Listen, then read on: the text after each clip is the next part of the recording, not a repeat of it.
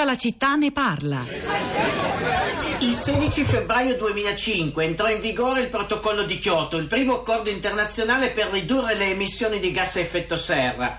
Da allora la trasmissione di Radio 2 Caterpillar, per celebrare la ricorrenza, lanciò l'iniziativa Mi illumino di meno, chiedendo ai suoi ascoltatori di spegnere tutte le luci non indispensabili alle ore 18 di un pomeriggio di febbraio.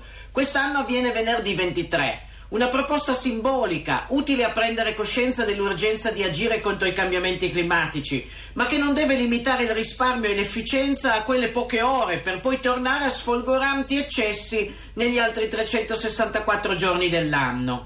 Passi avanti, in 14 anni ne sono stati fatti. Proprio nel settore dell'illuminazione, il passaggio dalle lampadine a incandescenza a quelle fluorescenti e ora ai LED ha permesso di ridurre di 10 volte i consumi per quantità di luce emessa. Ma attenzione all'effetto rimbalzo o paradosso di Gibbons. Più gli apparecchi diventano efficienti e più se ne installano, vanificando i progressi iniziali. Il fatto è che per ridurre i consumi bisogna proprio illuminarci un po' di meno, anche se si usano i LED.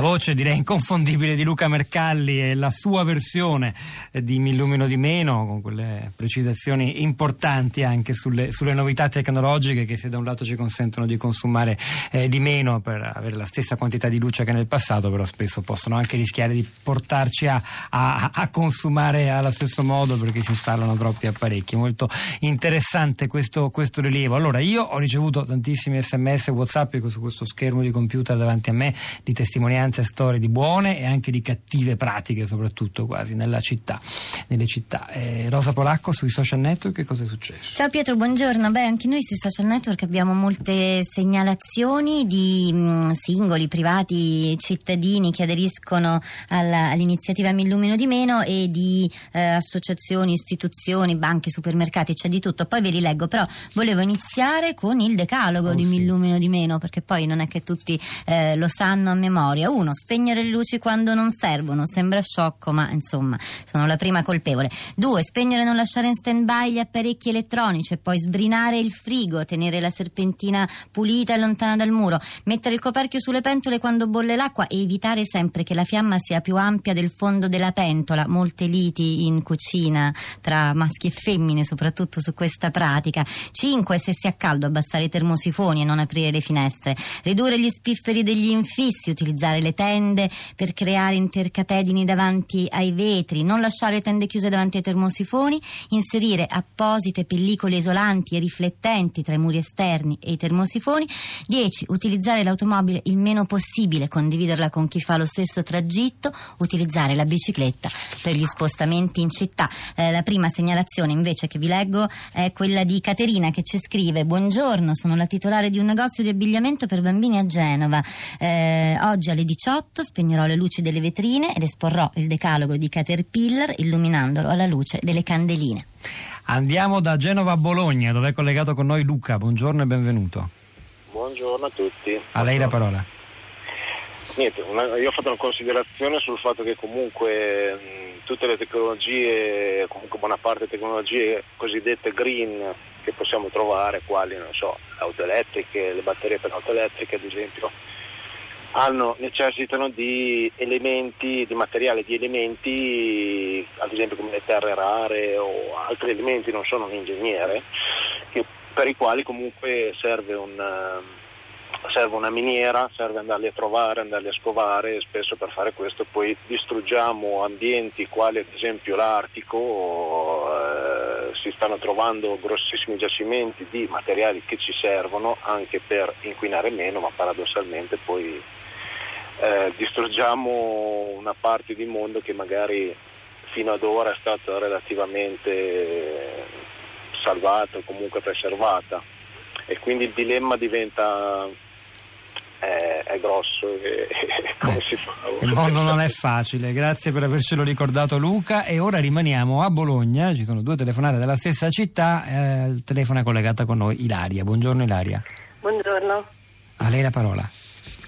E allora io ho scritto appunto sottolineando quanto credo che sia necessario eh, diciamo di, di, insegnare fin dalle radici, quindi eh, fin ai, dai, dai, bambini, eh, a proteggere il loro pezzo di giardino, se vogliamo chiamarlo così, proprio perché credo che questo sia possibile solo se qualcuno ha insegnato eh, a loro a conoscerlo, ad amarlo. Io parto dalla mia professione che è quella di, psico- di psicologa e anche ortoterapeuta, quindi mi occupo diciamo, della, del rapporto con la natura e delle attività con il giardinaggio o l'orto eh, come, uno eh, come, uno strumento per eh, attivare insomma, dei programmi di terapia e di riabilitazione. Quindi mh, nel mio caso la natura diventa sia il, il mezzo ma anche il fine e penso che sia eh, fondamentale per stimolare la, la, responsabilità individuale partire proprio dal far riprendere ai bambini il contatto diretto con la natura che ci circonda, anche con l'aiuola che hanno sotto casa se abitano in un posto molto cementificato. Grazie Ilaria da Bologna, nel frattempo arrivano anche tanti messaggi proprio nel rapporto diretto con la natura sul camminare, quello che abbiamo detto poco fa con Andrea Bocconi, eh, davvero abbiamo si è aperto un altro filone, molto interessante il rapporto personale che tanti hanno col fatto di, eh, di camminare, per me camminare è un'abitudine gioia irrinunciabile, sì, coincide con la consapevolezza di essere al mondo, dice Maria, e con pregare nel suo caso. Rossana da Verona, buongiorno, benvenuta. Eccomi. Buon, a lei la parola, Rossana, buongiorno, benvenuta. Buongiorno.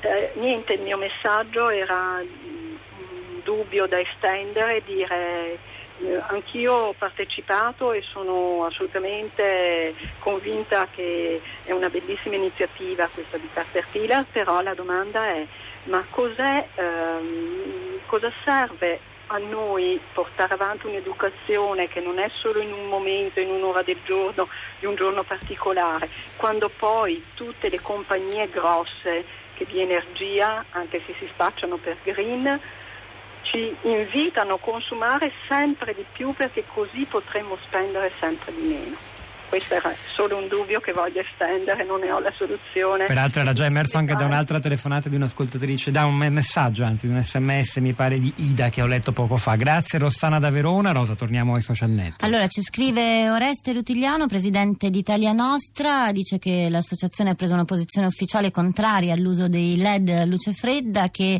eh, aumentano l'inquinamento luminoso e annichiliscono il fascino dei centri storici. Mm, sul sito di Italia Nostra si trovano le informazioni. Invece Carlo ci scrive: Sono nove anni che aderisco a Mi illumino di meno e non è vero che si tratta di un giorno solo perché anno dopo anno la mia attenzione è cresciuta, si è fatta più consapevole e ha modificato i miei comportamenti quotidiani.